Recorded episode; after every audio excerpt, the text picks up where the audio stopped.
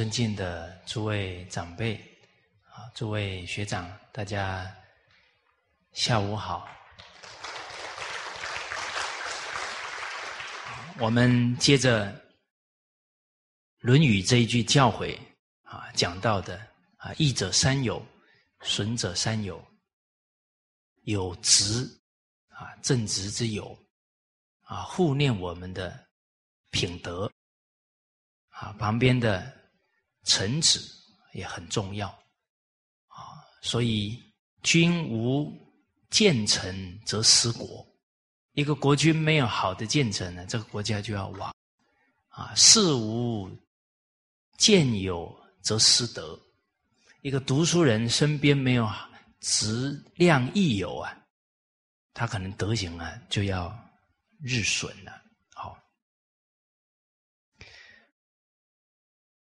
接着呢，有量，这个量的宽恕啊，能体谅啊，有这种。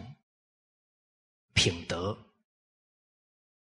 在历史当中啊，又有另外一个啊朋友相交的一个例子啊，就管子啊啊管仲先生曾经讲过：“生我者父母，知我者包子。”就是他生命当中啊最了解他的就是鲍叔牙。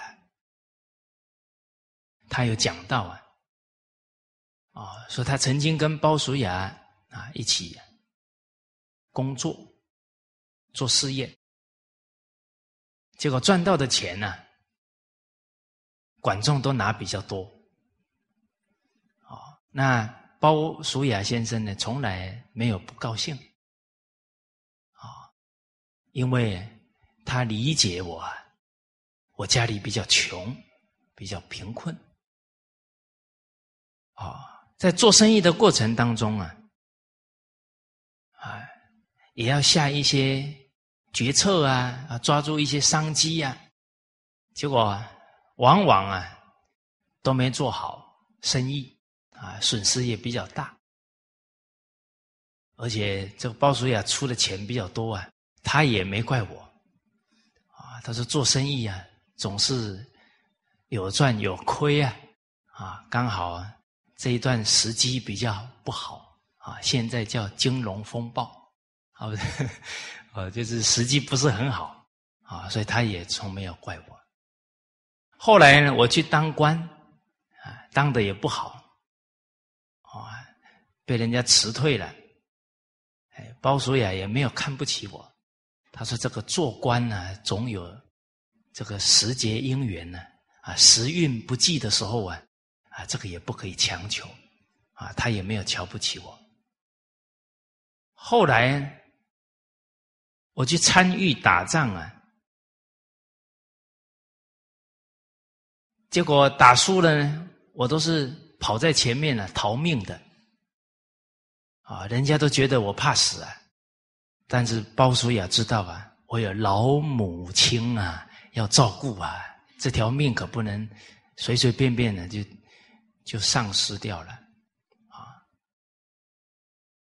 结果这个管仲啊。本来是辅佐公子纠，啊，鲍叔牙是辅佐公子小白，啊，结果后来公子小白啊登上帝位，啊，那公子纠啊，啊被那个齐国啊处死了，啊不被那个鲁国处死，那公子小白登上帝位，哎，国君的位置，那跟着公子纠的招呼啊。就殉殉职了，他也跟着公子纠自杀。那管仲也是跟公子纠啊，他就没有自杀。人家就觉得他怕死，但鲍叔牙没觉得我怕死。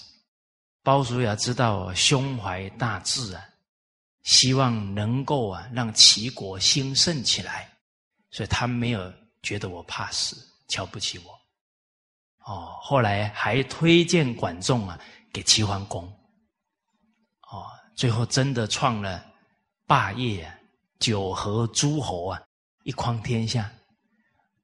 大家要感谢管仲哦，不然哦，我们就不是汉民族了哦，无其披发左衽矣哦，就真的被外族啊给灭掉了。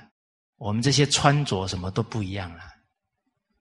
哦，所以孔子对这一点是非常佩服管仲，啊，把整个汉民族的文化没有亡掉的传下来了。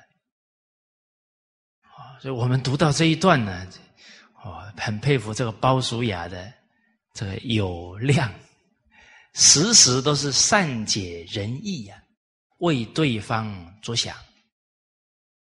哦，好。啊，有这样的朋友啊，半夜睡觉啊都会偷笑，啊，所谓人生得一知己啊，啊，死而无憾的。接着有多闻，就这个朋友啊，很有学问，而且见识非常广博，啊，很多，哎，上至治国啊，啊，下至这些。啊啊，可能这些天文地理啊，哎，他都熟悉。子夏呢，有一次啊，要到晋国去，刚好过程呢，经过了魏国，刚好听到有人在读啊晋国的历史，然后这个人呢，就读到了。这个历史里面说晋师伐秦啊，三。死涉河，晋国历史当中，啊，这个人读到呢，晋国的军队去讨伐秦国，子夏一听到这个人念的，就说啊，这晋国伐齐国啊。跟三只猪过河有什么关系啊？啊，三死这个死是指猪啊，说这个一定是读错了。啊，子夏马上说啊，己亥这一年呢，涉河才对。结果果然查历史啊，正确的是己亥涉河。大家想，这这些字有没有可能写成这样？有啊，那毛笔字是吧？有的可能可能漏了一笔了，都看到最后记错了，所以是己亥涉合。哦，这子夏学问很很渊博哦，所以魏文侯啊，是战国时候一个也是很有名的国君啊，他就。把子夏呢当做自己的老师一样恭敬啊，向他学习，啊，这是有多闻了。好，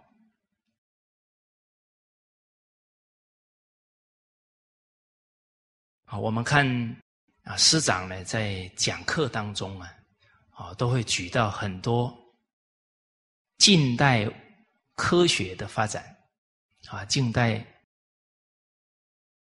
这个量子力学最新报道，啊，这学问很广博啊，让人家听了不得不相信啊，都是最新研究出来的报道。啊，所以这三种朋友是非常有益处。接着呢，三种朋友啊是有害处的。第一呢，有偏僻，这个偏僻。啊，啊就是谄媚啊，啊，逢迎啊，就很会讨好人啊，态度好像很谦恭啊，啊，其实是带着目的。哦，这我曾经啊，让学生读那个《诸子之家格言》啊，他们念到一段的时候，声音特别大啊，就是见富贵而生产荣者，最可耻。啊，遇贫穷而作交态者，见莫甚。其实人年龄越小啊，对磁场感觉特别强。文字有没有磁场？奇怪了，那那一段文章这么长啊，他们怎么刚好读到这一段的时候高八度起来？我也很惊讶呢。哦，后来你看人确实对这样的人呢，感觉很不舒服。啊，见到富贵有权利的人，哇，那态度好的让人起鸡皮疙瘩，有偏僻了。啊，见到贫穷的人就瞧不起人，那态度很傲慢，啊，这最让人难受了。好，所以《弟子规》教诲我们：勿产富，勿骄贫，勿厌故，勿喜兴。啊，人总要和气待人呢，啊，要不能忘恩呢，哦，啊，不能喜新厌旧，有善柔。这个善柔啊，哦，你看那个柔都是装出来的，啊，装的很善良，然后，哦，就是很谄媚、奉承呢人的态度了，哦。第三种啊，有偏佞啊，这个佞呢，就是口才特别好，口若悬河啊。啊，讲的人家心花怒放啊，啊，其实是带有目的的，啊，啊，这三种朋友啊，啊，对人的德行啊是有损害的，啊，其实这三三个特质啊，啊，跟孔子呢曾经讲到，巧言令色俱恭。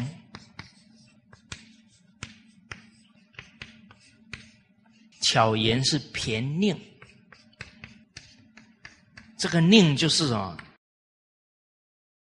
死的可以讲成活的，就是很会狡辩了啊！啊，吝啬是善柔，鞠躬啊，态度装的很恭敬啊，这个是偏僻。谄媚奉承，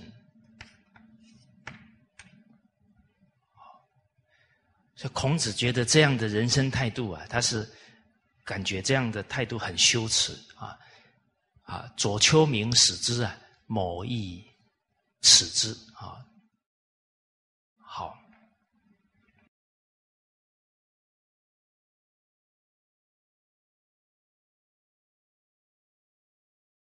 这些特质啊。都会把人这个单纯良善的心啊给污染了，哦，而这个口才太好啊，最后变成狡辩了。孔子啊，有一次呢，遇到了这个子贡啊，啊子路，子路呢让他的同学啊，子高呢去当县的长官，啊，县长。孔子就说了：“你要害人家的孩子啊？你怎么安排他去当县长呢？”哦，那子路就讲了：“那老师啊，啊有一个地方啊，又有老百姓啊，他边做官边学习啊，当官也是学习啊，啊有名人焉，有社稷焉，何必为学，然后读书呢？”他就好好去当官，边学边做，不是很好吗？哦，子路讲的有没有道理？Hello，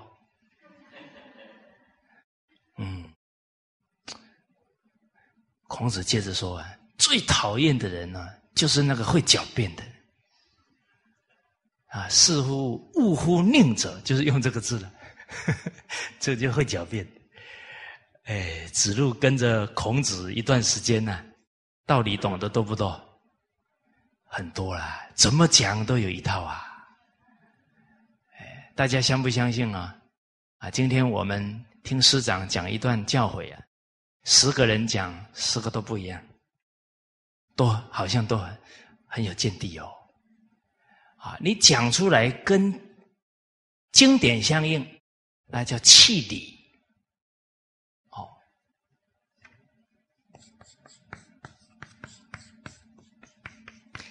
但是讲话哦，不只要气理哦，还有什么气机？你所讲的道理适不适合他的客观状态？那请问大家呢？谁最了解子高？是子路还是孔子？那学生是孔子带的啊！啊，你这个同学乱出主意，也没给老师 say hello 一下，你要负责任吗？他假如最后学不好了，出事了，你要不要负责任？告诉大家哦，给人建议啊，最后要负责任哦。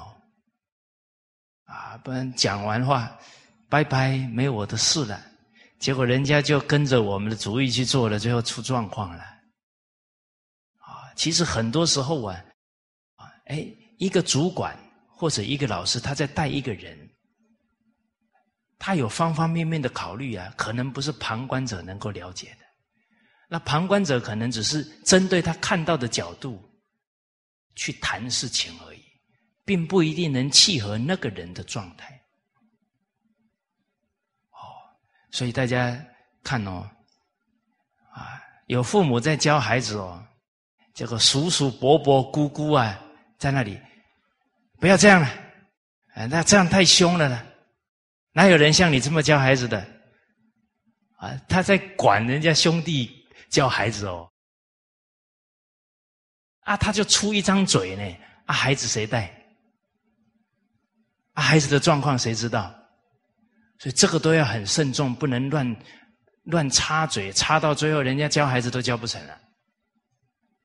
啊，所以我很感谢我妈妈啊，我爸爸在教我的时候，他从来没有插过一次嘴，而且头都低低的，啊，不敢看我，啊，因为他我的感觉啦，我妈怕他控制不了，啊，因为我特别会。用眼神告诉他我很可怜。哦，我我爷爷更厉害啊，因为我他知道我奶奶疼我，他斩我粮草，断我后路，直接把我奶奶带上楼去了，我连看都看不到。哎，现这个都是后来才明白的呢。你只能老老实实的、乖乖的认错，听爸爸把你的问题指出来。哦，所以我看没得看了，就要看爸爸了。哦，那爸爸那些话很深刻呢。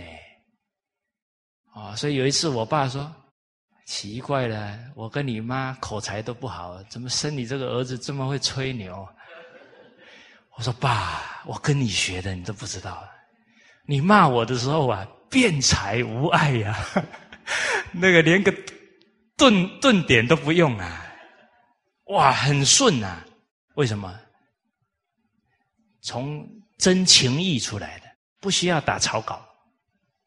啊，印象最深的就是我爸说：“你要自爱呀，不要糟蹋你自己。”哦，所以这个印象很深刻。哦，我是后来去跟大家分享这个家庭教育啊，把小时候很多情景都回想起来了。越讲啊，越感恩父母的教导。啊，有一次跟我妈在谈话的时候，谈到这些部分，我妈说：“当时看你那么小啊，都想你爸讲这么多是听懂还是听不懂？”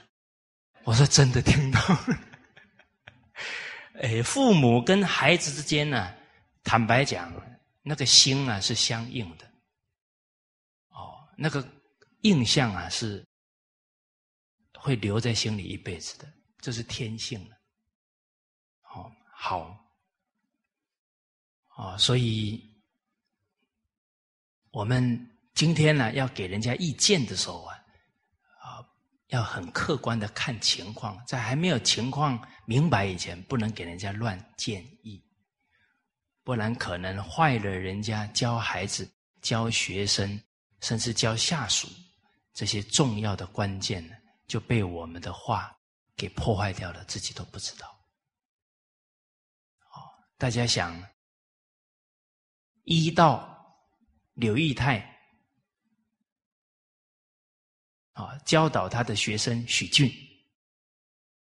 好，看过一道的请举手。哦，请放下。当时候啊，这个许俊呢，第一次去扛水啊，结果人家陷害他扛错了，哇！你看那个老师严不严格？哇！马上那个水，你一下子说不知道，一下子又说不小心，啊！大夫的手啊，比拿着武士刀的武士啊，跟。凶猛的野兽来的恐怖啊！它可以伤害更多的人呐！你这个这么不谨慎的态度啊，然后就骂骂他，你就为了啊以后带拿着这个大夫之名啊去谋你的私利，干脆去当个商人就好了，跑来这里干什么？把他臭骂一顿呢？哦哎，他很不简单，赶紧去跟一个女医师请教。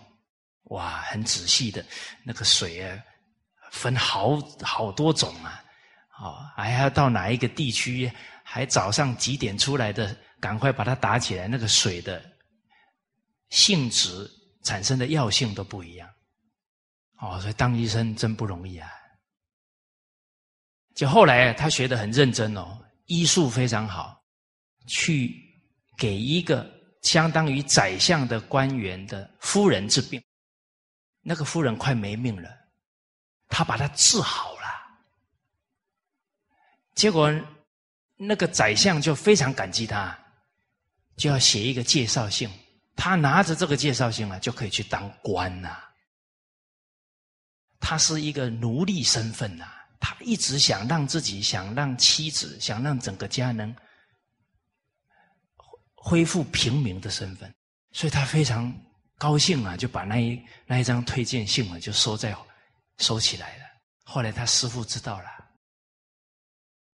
叫他拿出来啊，当场把它撕掉啊！哇，他非常痛苦恐慌啊！啊，师傅，你为什么要把我那个东西撕掉？撕完以后，把它逐出师门啊！好，剧情演到这里，诸位学长，你们会觉得刘义泰这个人怎么样？当师傅有什么了不起？这么凶干什么？人家不就要恢复一个奴隶身份转成平民身份而已啊？要的又不多，你那么凶干什么？告诉大家哦。这是韩国能不能出一个医圣啊？关键之所在呢？哦，这个他还编了一本书啊，那都是韩国最重要的医书啊，哎。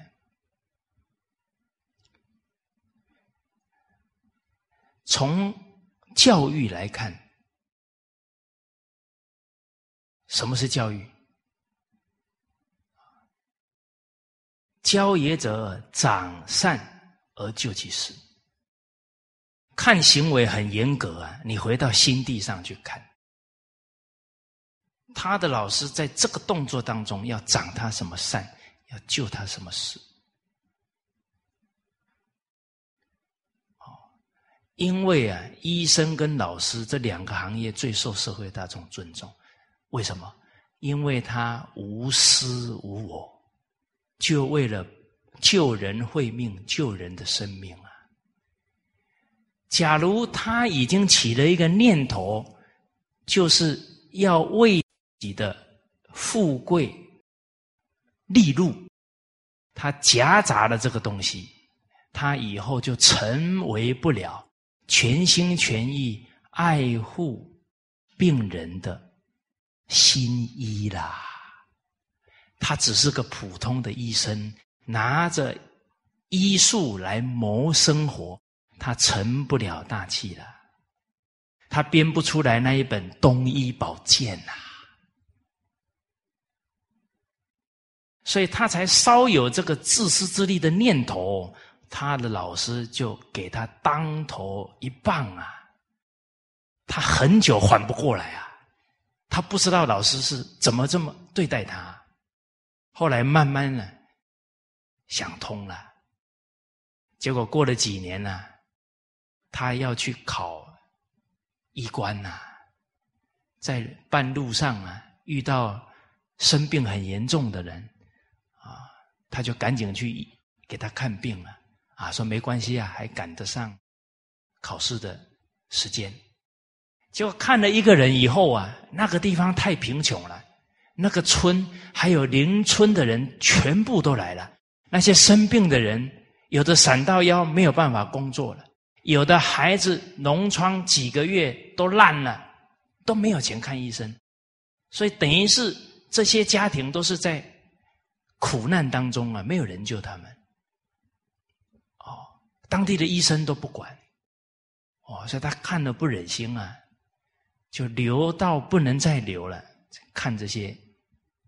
病人，结果最后好不容易全看完了，又被一个人挟持去看他一个病得很重的母亲了，所以他没办法了，根本赶不上了。他也没怪那个人呢，他说没关系的，他已经好几天没睡觉了。他说再没睡觉几天哦，我就赶得上了。其实他是安慰对方的啦。然后还给对方讲说：“我妈妈说啊，死了以后可以好好的睡了，啊，你不要担心了。”啊。”结果那个人说：“医生，你等我一下，我可以给你弄匹马，你就赶得上了。”哇，他很高兴啊，马他真的能赶得上了。结果那个人去偷马，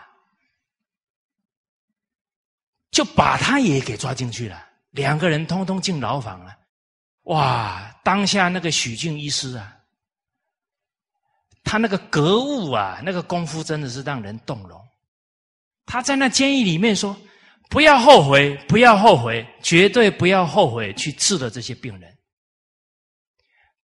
他为了这么多的众生，最后入狱了，他提醒自己不能后悔，不能后悔，不能后悔。他守好这一颗心啊！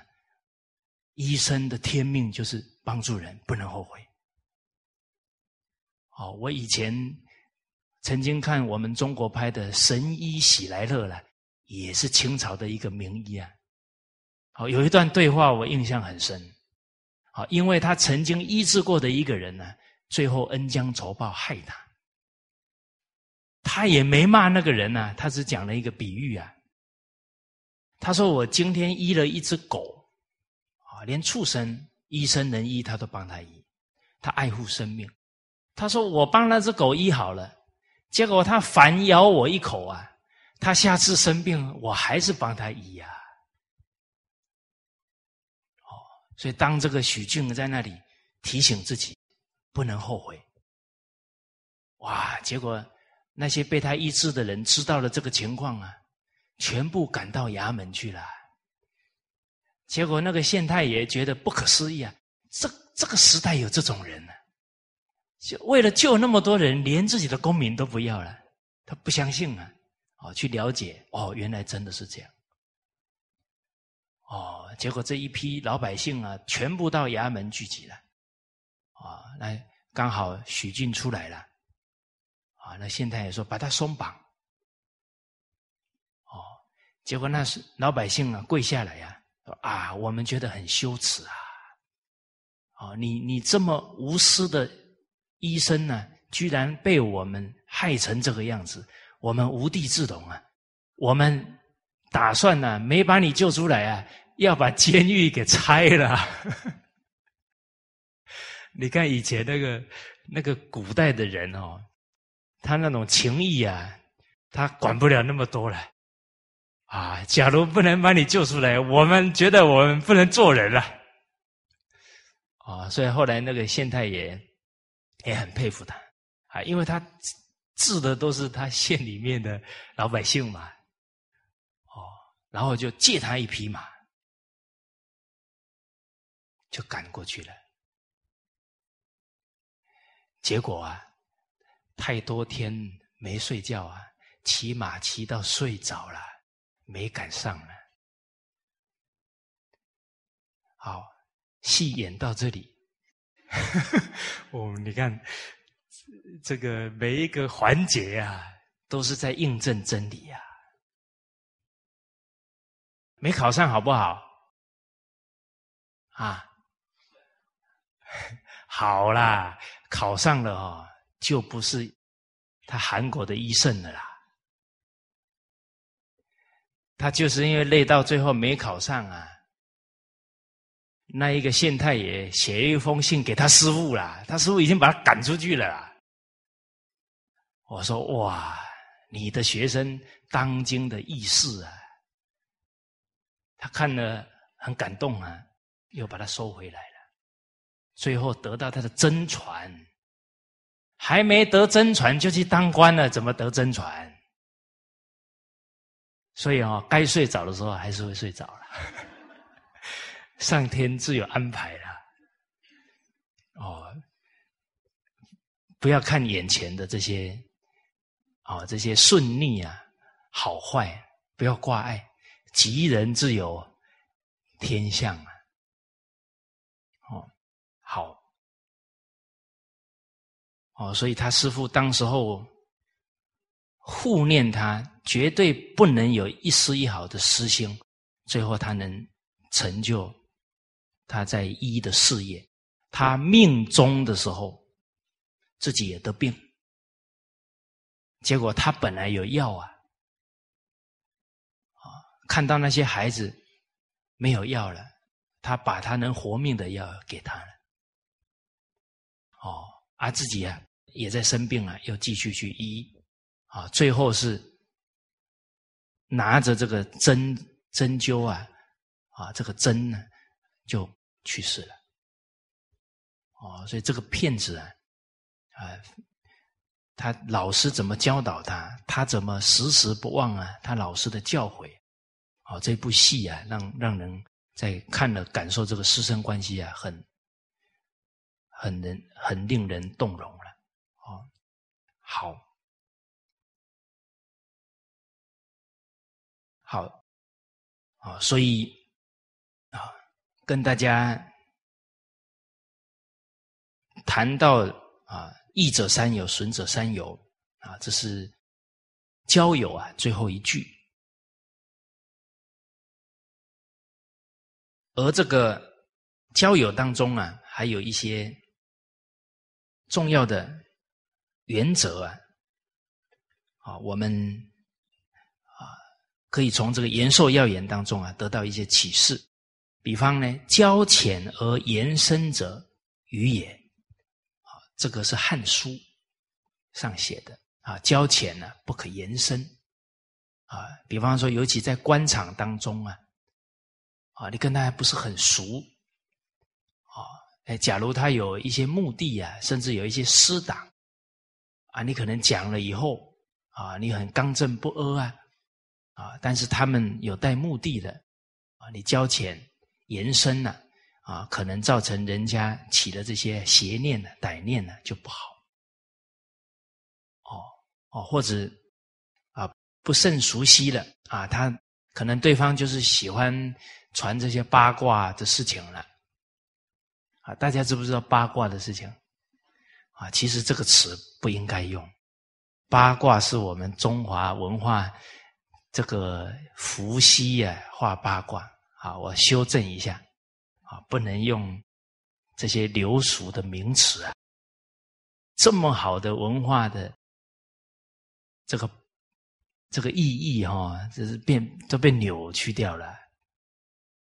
哦，好，就是喜欢挖人家隐私那些事情啊，啊，他他就是这个性格，按你都不知道了，啊，讲了以后反而让他造罪业了啊，就不好。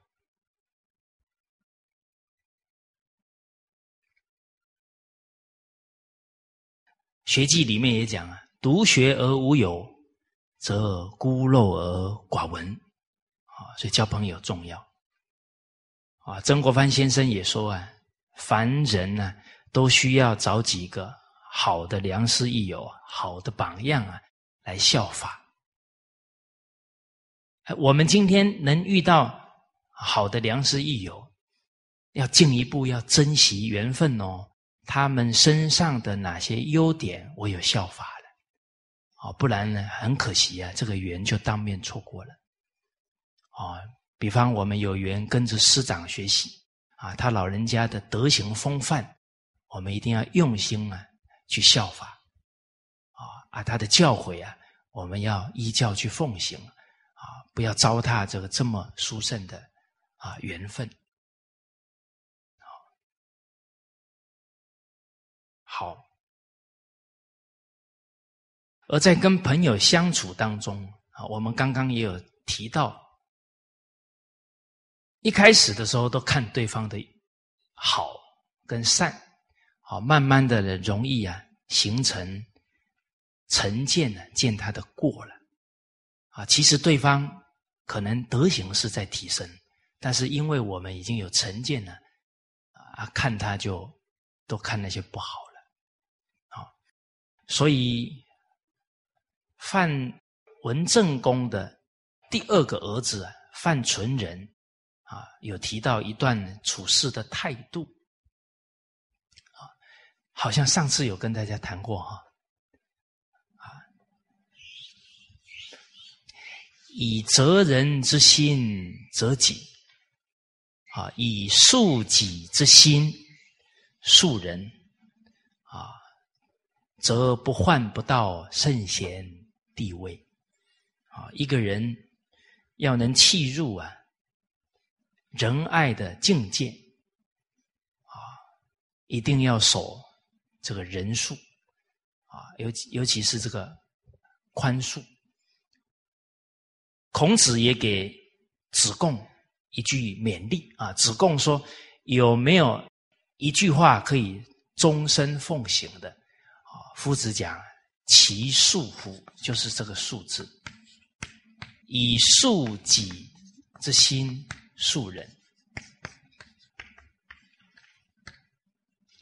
则全交。人家觉得你很厚道啊，很欢喜跟你交朋友。啊，以责人之心，责己，则寡过。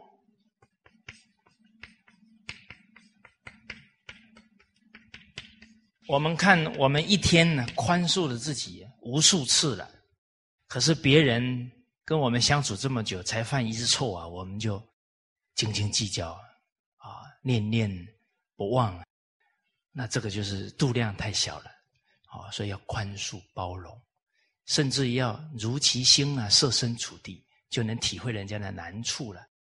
哦，啊，以责人之心，我们很容易苛责别人。返回来啊，来要求自己啊，这样就能寡过之非啊。其实这一句呢，也是我们很熟悉的“严以律己呀，宽以待人”的态度了。好，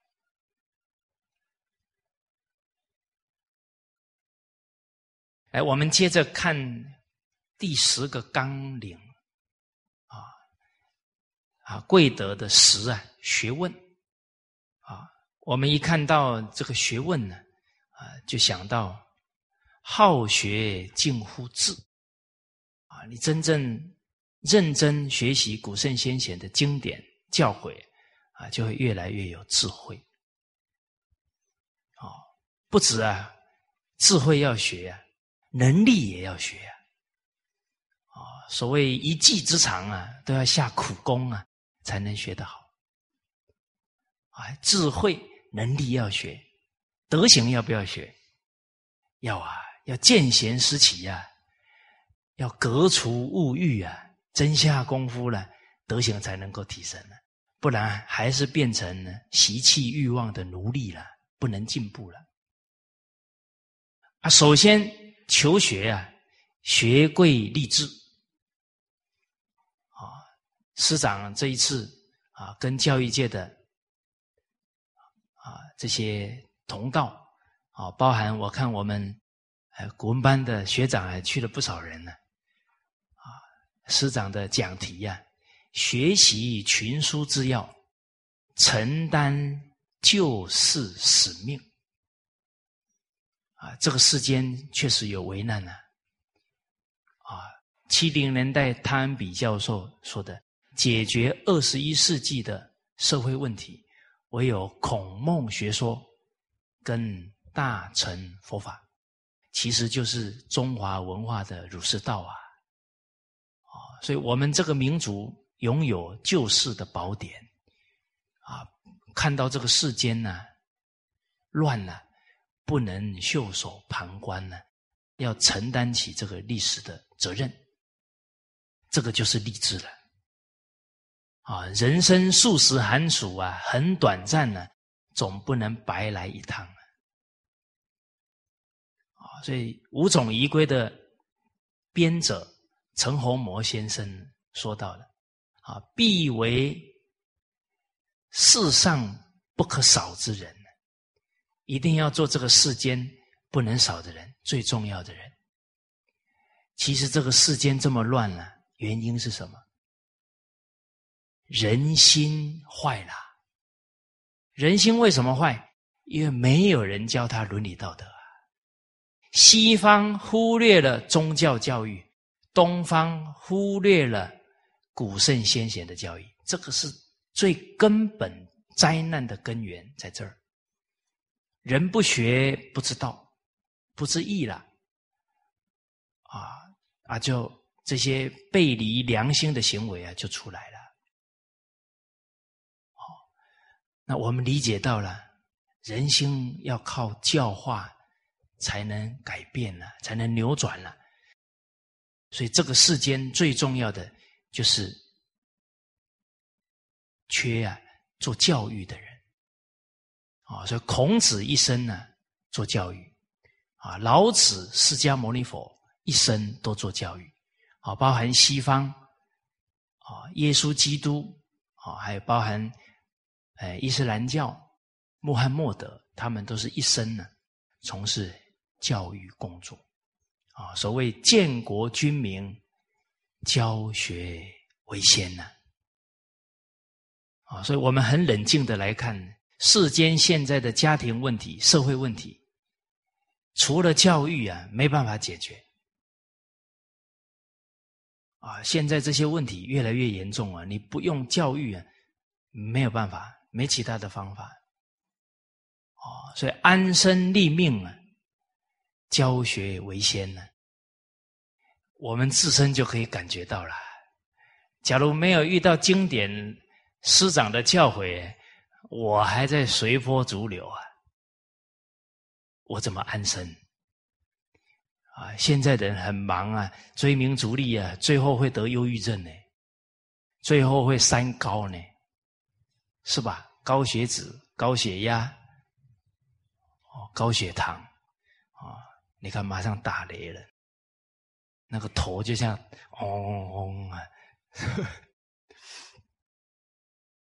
哎，我们没有遇到老呃师长老人家教诲，我们的路跟世间的人不会差太多呢。所以安身立命啊，教学为先呢；创业齐家，教学为先。每一个行业要成功啊，在商业要有商道呢，在医生要有医道呢，当老师要有师道呢。哦啊，不然他也会失败呢。所以创业齐家，你这个家道能不能传下去？我们冷静想想啊，都当爸当妈了，我们家的家道是什么？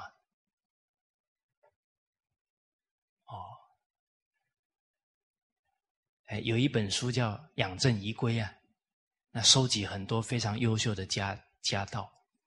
哦，那《弟子规》啊，是所有家道的集大成。哦那很多不同行业的家道呢，会加他们不同行业的啊这些特性的教诲，哦，所以建国君民啊，教学为先；礼义之邦，教学为先。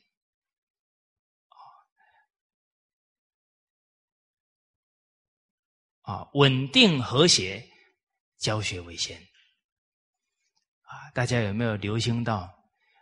最近啊，全世界的灾难太多太多了，吓死人呐！哦，很多地方干旱，美国今年干旱造成很多粮食啊减收超过百分之五十啊，那个粮食危机啊，很可能呢，在今年就要爆发了。好，那密西。西根河啊，都见底了，没水了。那很多地方是水灾啊，很多地方啊是火灾，很多地方是干旱的。啊，南非八月下雪啊，啊，这异象很多啊。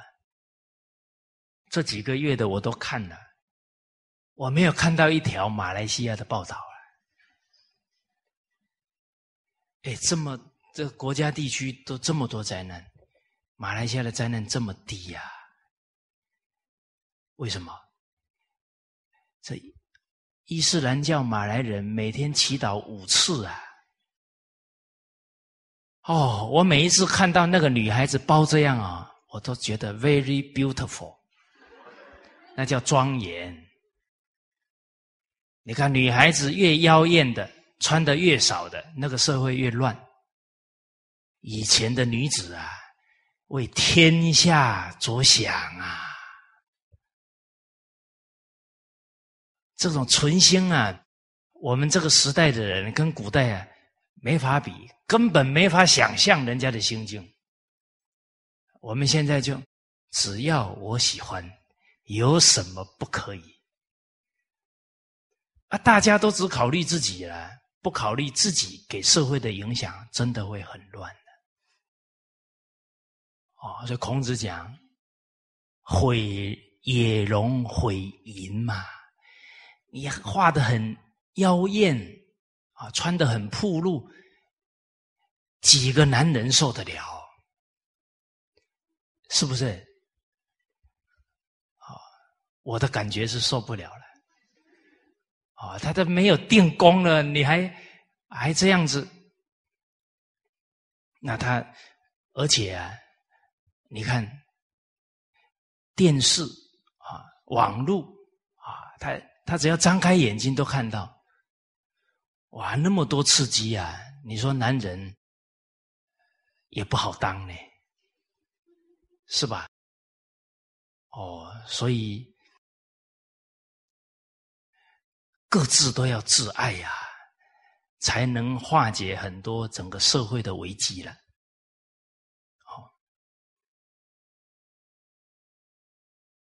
好，所以稳定和谐啊，教学为先；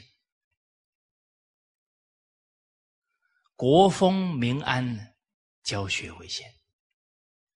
啊，其实国家有福报啊，都跟人性有关。马来西亚这个伊斯兰教啊，它教导孝道，啊，这个很可贵。哦，你看他们的经文里面讲啊，天堂在啊，天园在母亲的脚下，而我们华人呢，特马来西亚华人特别珍惜中华民族的文化。这一念是为中华民族的文化沉传着想，福报很大。再来，马来西亚的华人很用心修忍住，因为你们是被人家管呐，是吧？官德于仁，官福于量。你能忍，你能包容，你就有福报。不是坏事啊！你看没被人管的地方哦，都把文化给砍了呢。大家看到没有？他狂妄起来了，连自己的祖先的文化他都要破坏呢。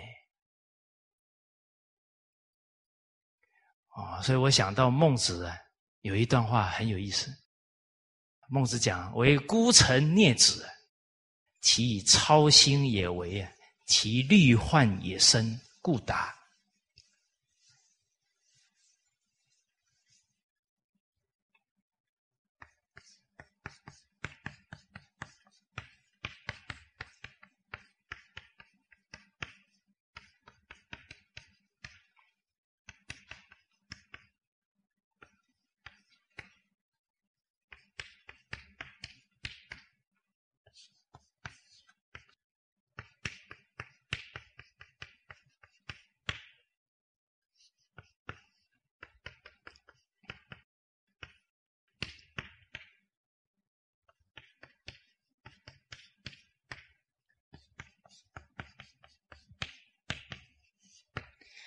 这孤臣就是忠臣啊，没有被皇帝信任，还被贬官。可是他处江湖之言，则忧其君。孽子呢，就是不是大老婆生的孩子，啊，是妾生的孩子。他在一个家庭里面没有地位啊，从小要看人家的脸色啊，不敢乱来啊，狠人忍辱啊。啊，这操心也为，啊，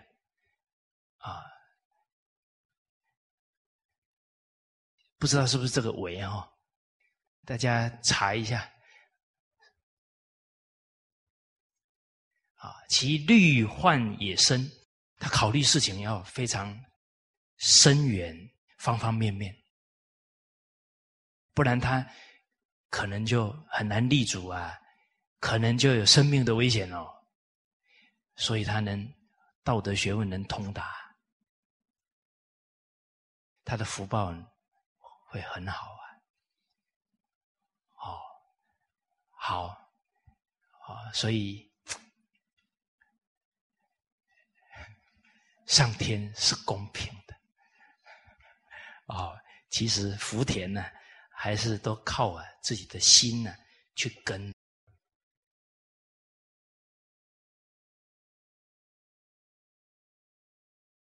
啊，所以国风民安，教学为先；太平盛世啊，教学为先。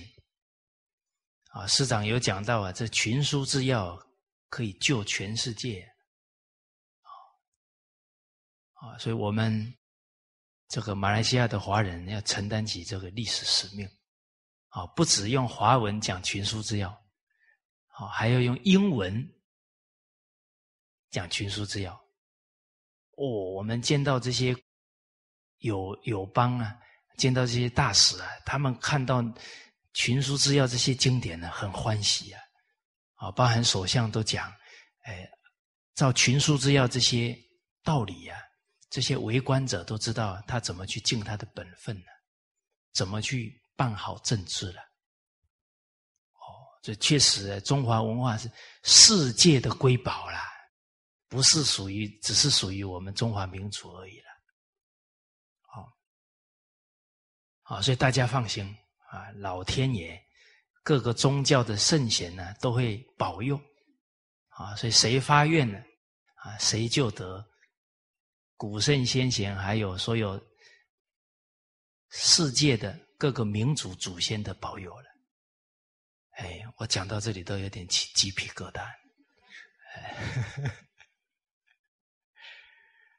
好，啊，所以教学为先呐，哎，啊，所以很多教育界的同仁啊，我们应该很欢喜啊，哎，我们做这个工作啊，很有意义，啊，就像沈木鱼老先生讲的，这个教师是传文化啦，最重要的事啊，文化不传呢，可能二三十年呢。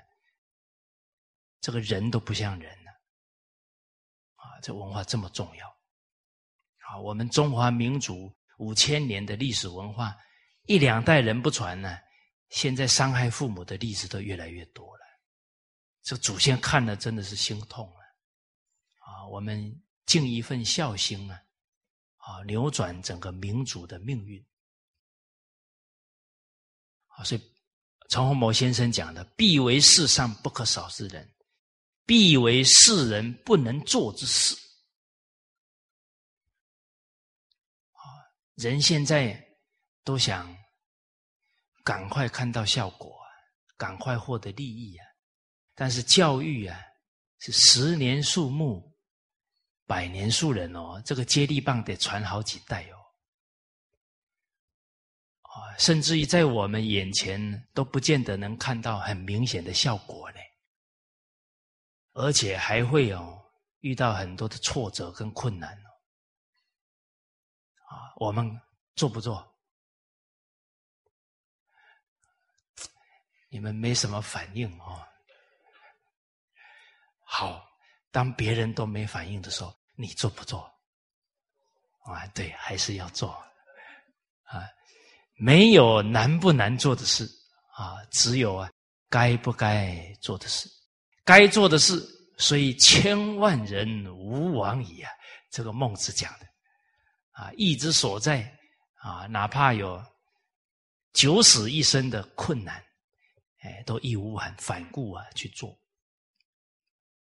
好，那我们接着立了这个志向，我们具体的来看，什么才是修学真实的学问？大家冷静哦，现在学历很高的人很多，他不一定有学问哦。哦，很多学历高哦，都离婚的不少，他连怎么跟另一半相处。怎么跟人相处，他不一定懂啊。所以学历并不代表学问啊。而且现在的教育啊，注重知识技能比较多，没有注重悟性，没有注重智慧的提升。啊，因为孩子在读书啊，好像都是为了考试，那会无形当中变成考试的机器。机器那当然悟性会往下降啊！大家看一看哦，五岁的孩子眼睛比较有神，还是二十五岁的人啊？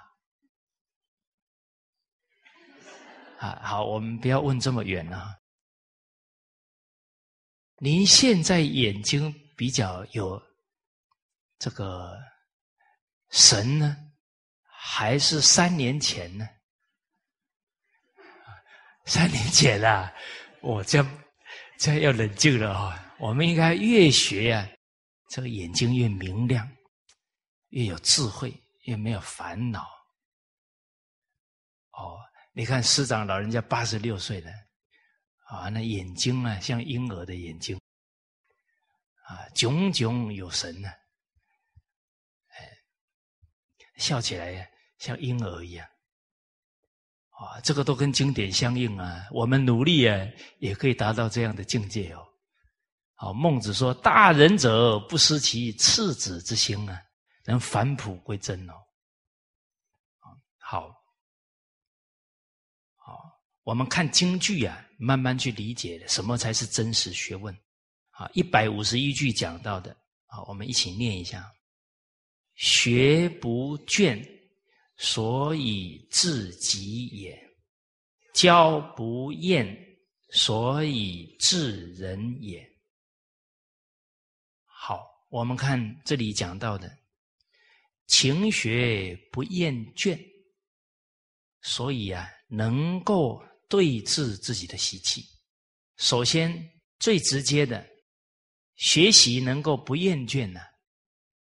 他就会不懈怠啊，那懈怠就是一个习气了，哦，所以学习一定要有恒心呢。那恒心的动力啊，也来自于要发愿呐，要立志，啊，所以教育下一代很重要的，一定要让他立志，让他有。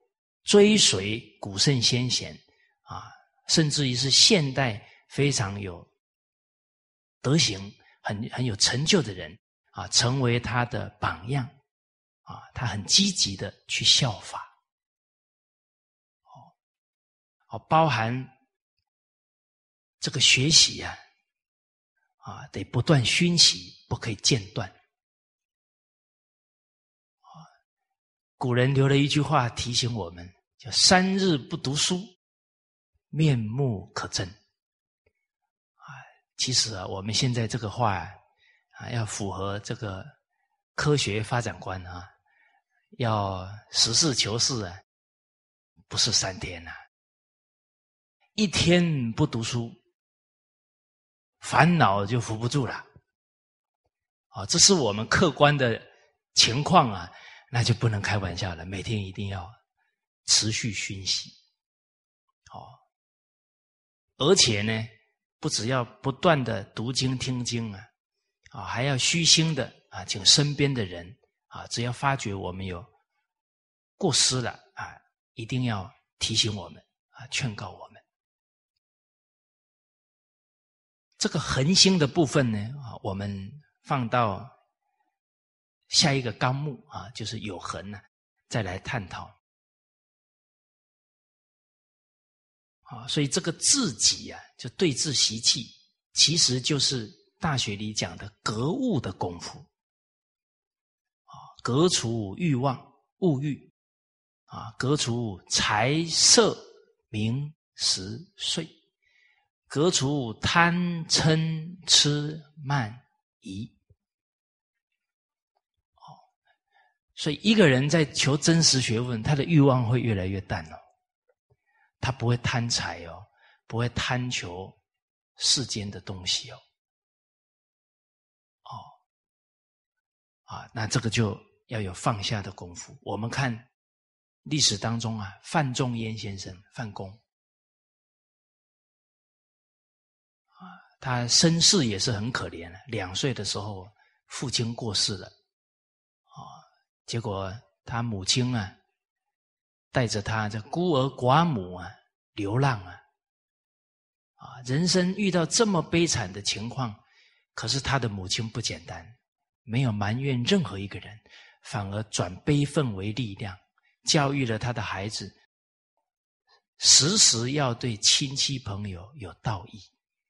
最后，范公的整个家道传下来，啊，都是啊，为整个亲人啊，为整个社会尽一份道义啊。所以在《古文观止》里面有他一有钱公府。写的一篇《义田记》，啊，范公那时候的义田有一千亩，传到清朝的时候，他的后代发扬光大到四千亩，所以他死的时候连棺材都没有啊，他没留任何的财富给他的后代，留了什么？就是这个义，啊，唯以施贫活族之义，遗弃子孙，留给他的子孙。帮助贫穷的人，啊，照顾整个家族的人，啊，这样的道义啊，传下去，这是真会给子孙呢造福的好榜样，啊，所以家道九百年呢都不衰。现在任何一个范公的后代走到哪里啊，都赢得。他人对他们的尊重，好，那我们知道呢，这个对治习气啊，要从念头上，所以贪还有没有贪求的东西，还有没有舍不得的东西，嗔啊，接触到一些人事物，哎，我们会不会情绪有起伏？哦吃啊，我们能不能时时保持理智啊？不意气用事啊，不讲沮丧的话啊，不讲啊啊这些丧气话哦，有恒为成功之本呢，不能轻言退缩啊，放弃了。好，慢，这个傲慢呢，也很细微。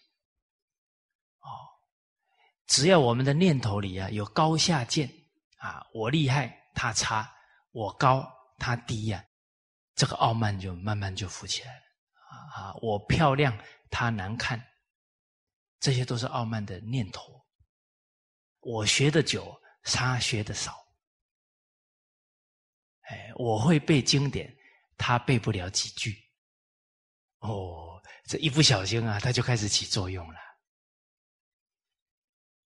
哦，疑啊，这个疑心啊，也是很容易来啊。人有啊，往往都会往坏处想，这个疑心呢就出来了。啊，要坚信啊，人之初，性本善啊。最怕的就是怀疑自己，他遇到事情啊。很容易就沮丧退缩啊，伤害自己的身心了啊，这个疑心啊要去掉。好，所以在菜根谭当中啊，有讲到呢，容得性情上的偏私啊，便是一大学问；消得家庭内嫌隙啊，便是一大经论。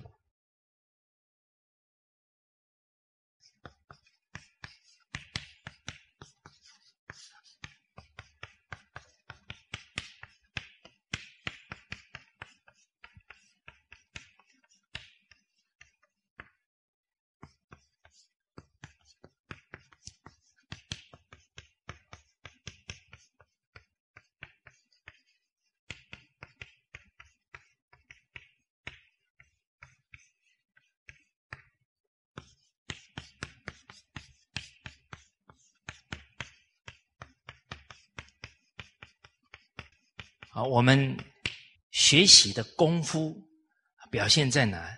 对自己来讲，啊，能够消融我们内心里面的啊这个偏心、私心，这是真实的学问的啊。所以，哎，我们学习传统文化进步多少，其实就看我们放下多少习气了。哦，我自己呀。最近也在想这个问题啊，就觉得呢自己小时候的坏习惯呢，现在都还有，哦，所以感觉自己啊退步的很厉害，不知不觉啊会迷失在掌声呢跟肯定赞叹当中，啊，刚好两千零三年九月五号啊。那一年我三十岁，好快啊！九年过去了，啊，刚好有个机会呢，到海口去，啊，其实我去的时候，我也不知道我要干什么，啊，就刚好因缘，就跟大家交流传统文化《弟子规》。当时候啊，什么什么所求也没有，哎，就觉得有这个缘分呢。啊能做多少啊？尽力去做。我走在路上啊，就看到垃圾，就很自然的就把它捡起来了。啊，我记得有一次捡的时候啊，旁边还有人啊，用那个异样的眼光看我，说这个人是不是乞丐还是什么？怎么都在捡底下的东西？还有一次啊，是有一个人跑过来跟我一起捡。结果他一捡，他才知道是捡垃圾，啊，他还以为我在捡什么好东西，他还跟我蹲下来一起捡，然后很失望的看着我就走了。其实告诉大家，捡垃圾是真的捡黄金了。一个小孩，假如从小就懂得为社区的整洁，为整个社会的整洁，这个还是心量很大。他爱护地球啊，他怎么可能会没有福报？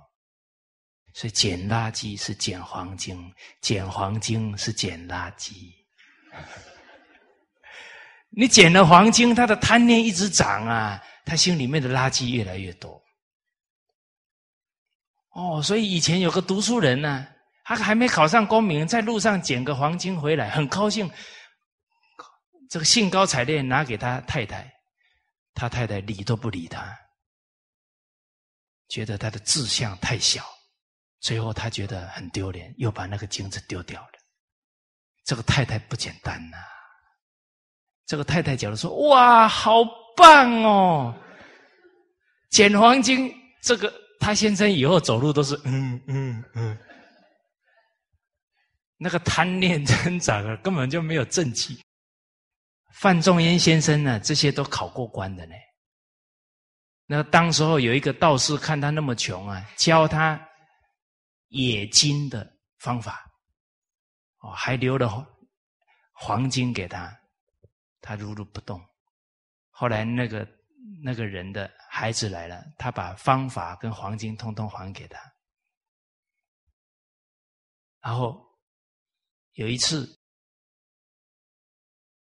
有一个同学他们家庭呢经济比较好，看他吃什么，那个熬粥啊，干了以后啊，切成四块啊，一就是一天吃的，没有配任何东西呢。他人家看不下去了，办了一桌好菜呀，请他去吃，他没有去，就那个人就觉得很失望啊！你是不是瞧不起我们？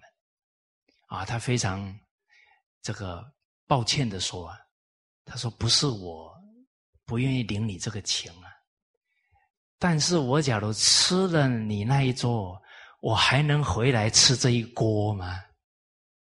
哎，那个朋友跟他家里人听了很感动啊，很佩服他那格物的功夫啊！啊，又有一次呢，还没考上功名嘛，还在准备，皇帝来巡视了，这些读书人心都动了，哎呀，赶快去看看皇帝啦！全部都跑去了。范仲淹如如不动，人家说：“啊，你怎么不去看看皇帝？”不急。改天就见到了，啊，他日就会相见。你看人家那种定力啊，跟那种志气，所以他本来答应他母亲的时间呢，他提早考上了，就把母亲给接回去了。哦，所以从范公啊，可以感觉到他他这个自己的功夫，而且道德学问不敢懈怠啊。他有一天觉得自己啊为国家做的不够，他当天整夜不睡觉，他觉得有愧啊，隔天起，隔天就很早就赶快去为民服务啊，心里安了才敢睡觉。好，接着我们看呢，教不厌，所以治人也。所以不学啊，就没有智慧；你不教啊，人就不明理。所以我们学习的人呢，都有义务啊，把传统文化介绍给他人。你说我不大会讲啊，那你表演给他看，效果更好。身教大过言教，大家想一想啊，我们中国的道德模范有一个老人家叫白方礼老先生。他老人家七十几岁，又重操旧业踩脚踏车啊，踩了十五年左右，绕赤道十八圈呐，积攒了三十几万，帮助没钱读书的孩子啊。你说他讲过一句道理吗？可是他却是道德模范的灵魂呐！这个给社会的教化力量太大了。哦哎，身教啊，还有不厌其烦、苦口婆心啊的言教啊，夫子一生教学啊，释迦牟尼佛讲经四十九年，都是啊仁爱慈悲的榜样啊，他教人呢不厌倦的啊，所以能够真正呢感化他人啊。孔子一生教学三千弟子啊。七十二贤人呢？这个诲人不倦的榜样，影响了我们民族两千多年。好，而这个教不厌呢，这个不厌烦、不厌倦呢，代表啊，父母教孩子，老师教学生，领导带下属啊，都要很有耐性啊。哦，都教好几次了，还不会呢。先人不善，不是道德；无有愚者，殊无怪也。他从小就没学吗？你现在要一下子马上让他改掉几十年的习性，容不容易？那是强人所难的啦，是吧？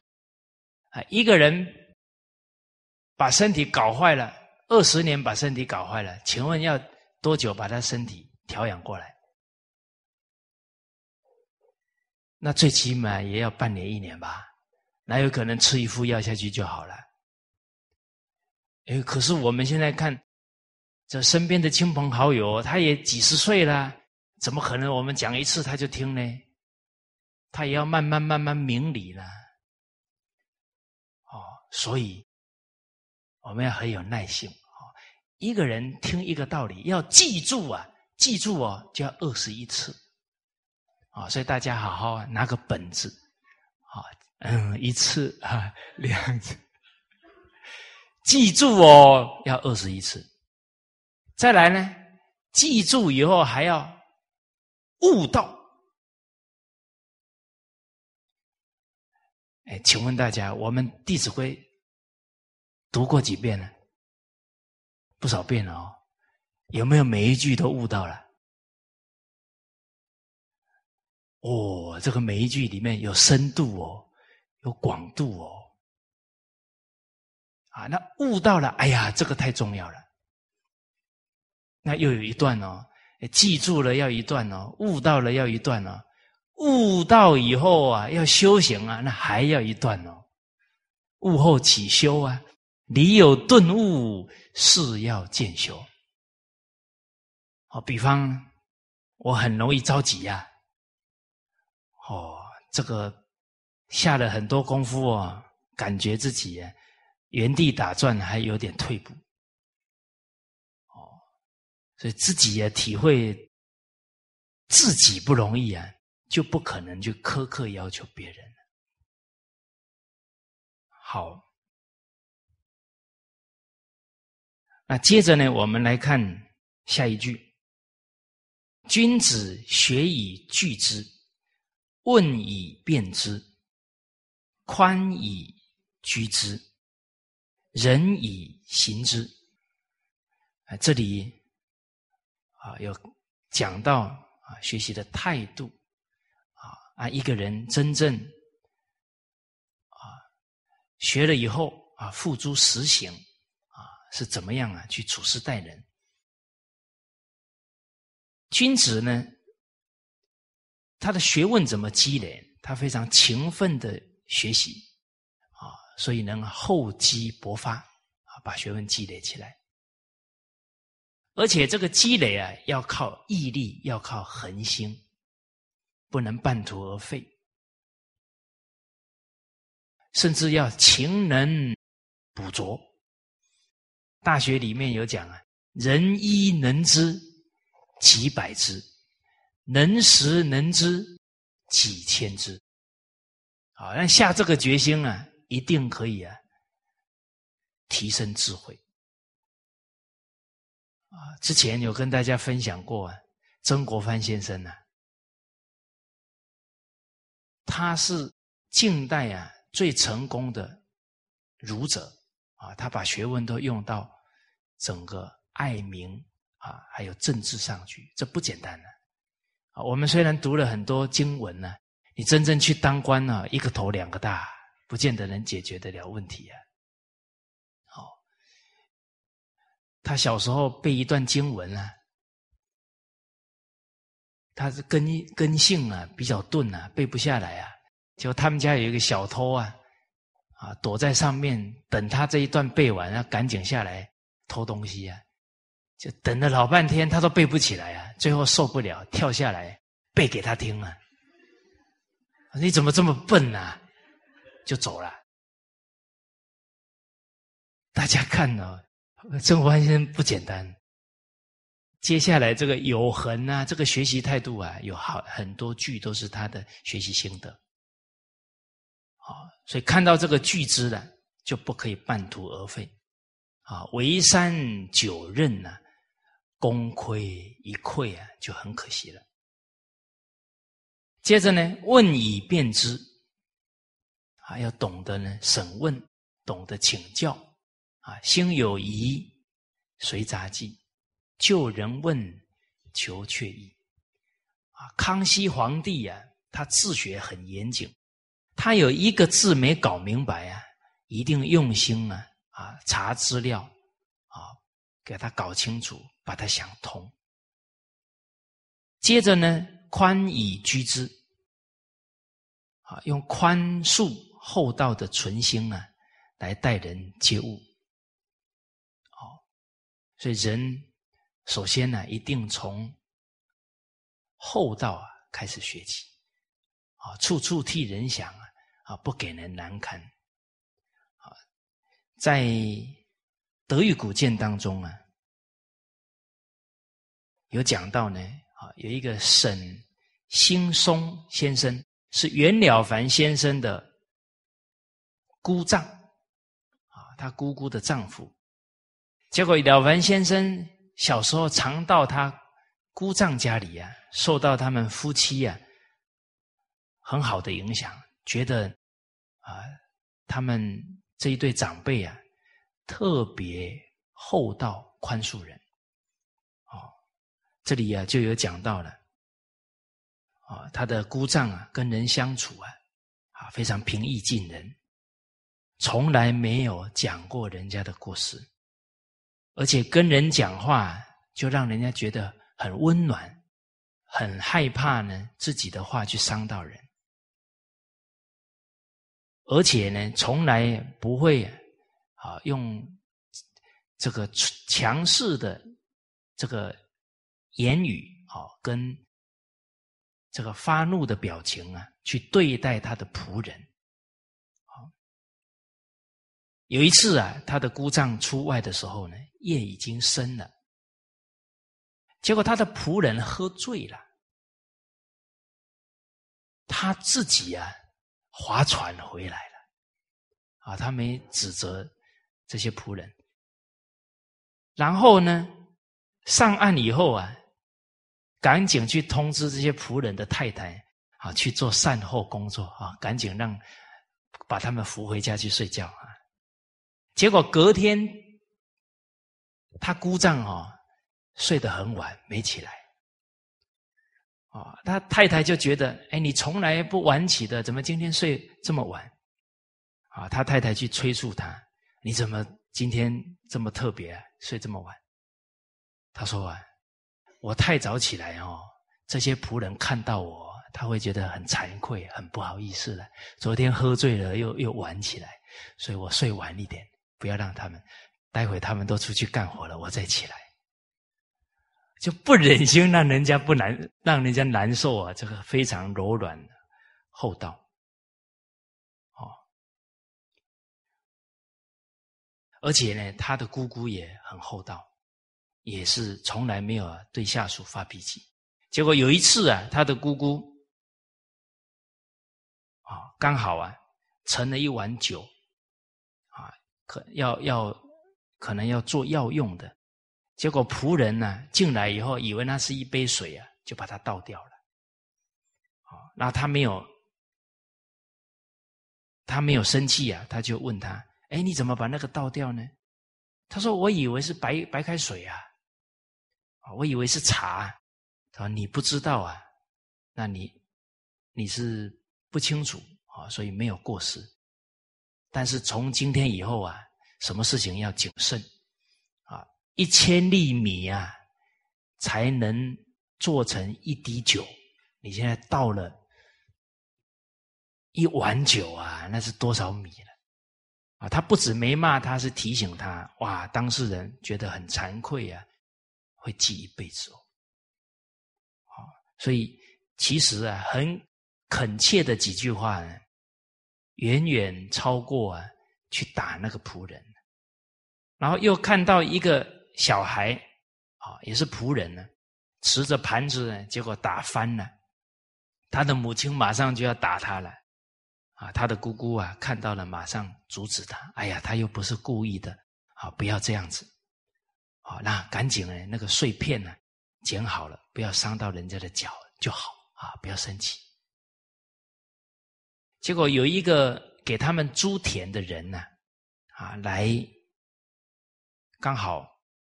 他们家里的人生病了，啊，来探望他家人的病。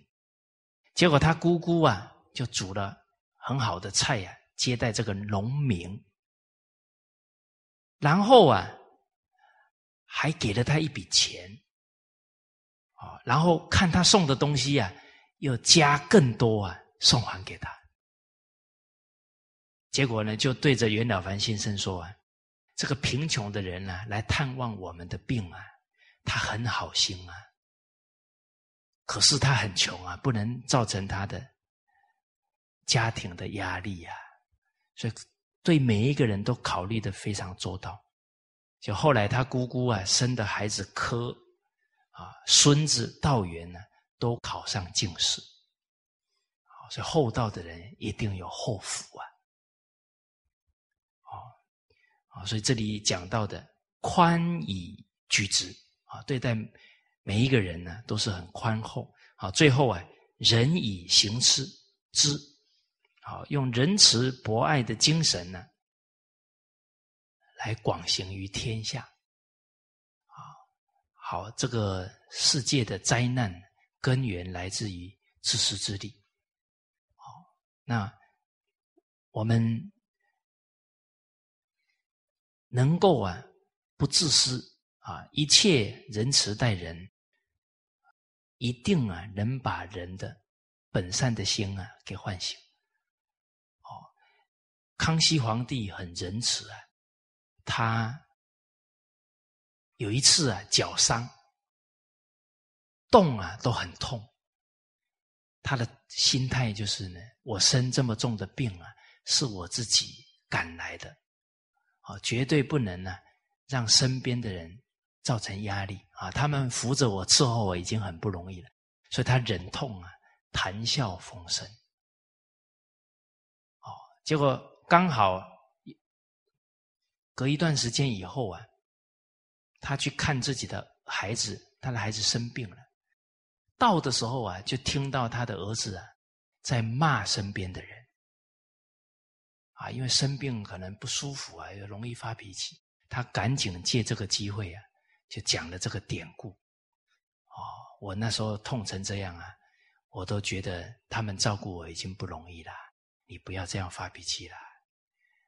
你看，你还有人伺候啊，这些贫穷的人，这些伺候我们的人，他生病了，谁伺候他？他的脾气跟谁发？